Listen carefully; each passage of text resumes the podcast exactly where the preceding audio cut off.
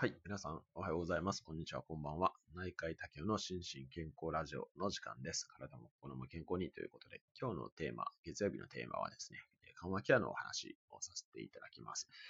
えっと、今までまあ、緩和ケアは終末期だけのものではないよとかですね、えー、がん以外の病気の緩和ケアもあるよ。あと、前回はですね、そのがん以外の病気と、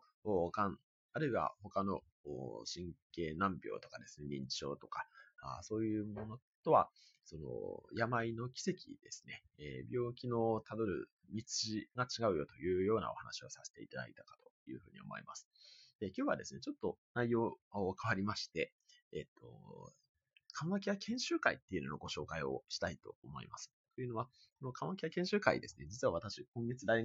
月で3回講師を務めることになっておりまして、まさにおととい、あの、緩和ケア研修会のファシリテーターですね、講師に行ってきて、えー、これはちょっとぜひ皆さんに知っておいていただきたいなというふうに思っています。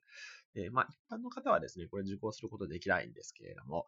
医療者の方はですね、まあ、今日のツイッターにリンクを貼っておりますけれども、あの受講していただくことが可能です。なので、もしこれをお聞きの方は、緩和ケアに興味おありの方もいらっしゃると思いますので、あの緩和ケアの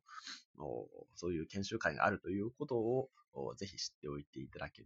いただいてですね、まあ、医療者の方で興味がある方はですね、あの、ぜひ受講していただけたらなというふうに思います。で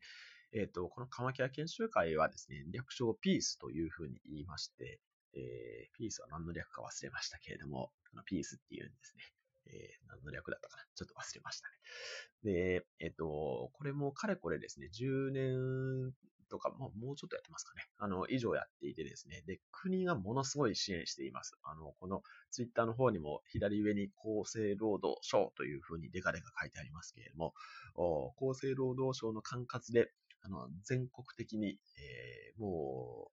北から南まで津々浦々、あの、このピース、緩和ケア研修会を受けるようにというふうに、えー、されています。で特にですね、このまあ、緩和ケアって、がん以外の病気もあるよというお話をさせていただきましたけれども、まあ、この研修会はもともと、がん対策基本法で、ちょっと法律はまあでもいいですけれども、まあ、がんに、えー、携わる医療者、まあ、特に医師ですね、に関しては、まあ、ほぼ必須の研修会になっていてですね、今実際ですね、その、えっ、ー、と、がん拠点病院っていうがんの専門病院みたいなのが、まあ、各地域ごとにあるんですけれども、そこにいるお医者さん、がんに携わるお医者さんに関しては、まあ、8割以上ですね、受講するように、あの、国が求めてきています。ですので、えっ、ー、と、まあ、ほぼ必須の研修会と言っても過言ではない感じで、で、今まで実績としては10万人以上が、あの、受講しているというすごい大規模なあの、研修会になっています。で、えー、ここでどういうことをやっているかというと、実は、まあ、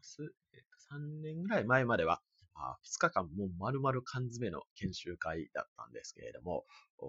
数年前からちょっとあの内容が変わりまして、というのは、あの別にこれコロナで変わったわけではなくて、えー、やっぱり2日間丸々はちょっとやる方もやれる方も大変ということで、え、ー、と、その1日分がですね、e ラーニングいう形になりました。それが今日ツイッターに貼らせていただいているサイトになるんですけれども、えっ、と、でもまあやってる内容は2日間と全く同じです。で、1、えっ、と、e ラーニングを事前に受けていただいて、えー、1日集合研修っていう形でグループワークをやったりとかですね、ちょっと後からまあ言いますけど、コミュニケーションロールプレイをやったりとかですね、そういったことをやるというような、あの、研修会になっています。で、えっと、学ぶ内容としてはですね、あの、本当に基本的な緩和ケアですね。えっと、緩和ケアって、え基本的な緩和ケアと専門的緩和ケアっていうこうピラミッド構造になってるんですけれども、その中でも基本的な緩和ケアについて、え学ぶということを目的としていて、えー、まあ、そこに5つぐらいあの内容を書いてみましたけれども、例えば、まあ、全人的苦痛ですね。えっ、ー、と、前々回、あ、一番初めのこの心身健康ラジオ。あの、昔は、えっ、ー、と、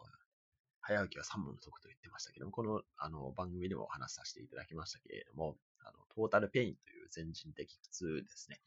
えー、身体的苦痛、精神的苦痛、社会的苦痛、スピリチュアルペインっていう、この4つの苦痛に関して、まあ、基本的な理解を深めたりとかですね。あとはいろんな症状に対する対処。まあ、これはお薬だけではなくて、お薬以外の治療に関してもそうなんですけれども、まあ、一番多いのは痛みですね。痛みですけれども、それ以外にも、例えば、まあ、吐き気であったりとか、あとは息苦しさとかですね。あとは、だるさ、全身倦怠感というだるさ。あとは、あの、精神の症状に関してもありまして、例えば気持ちの辛さですね。まあ、抑うつとも言いますけども、気持ちの辛さとか。あと、専門と言ってですね、がん患者さんでは、やはり、えっ、と、あの、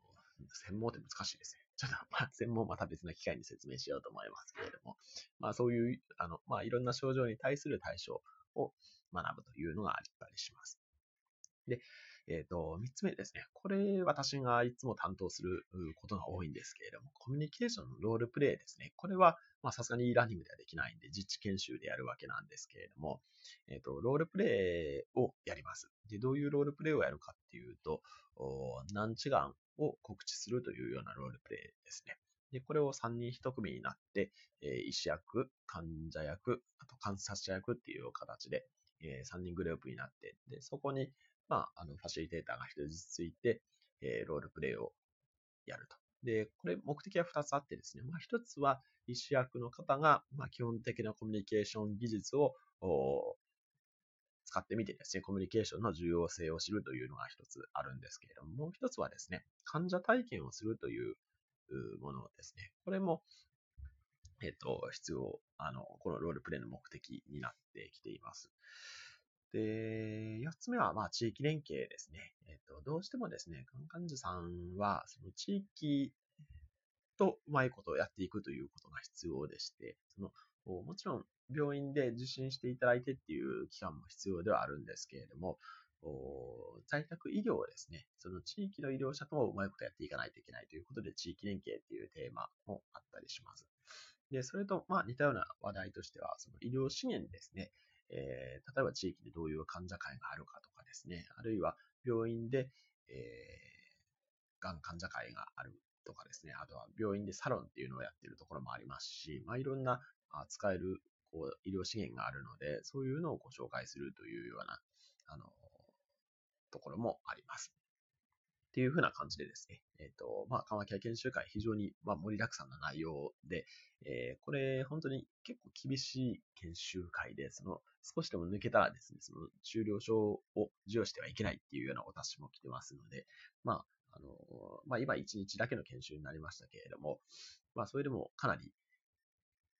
まあ、心地よい疲労感がある研修になるかなというふうに思いますので、もし、えっ、ー、と、医療職の方でですね、興味がある方は、あの、受講していただいたらいいかなと思いますし、あとは、この e ラーニングですね。e ラーニングは一応2年間有効なんですね。e ラーニング結構、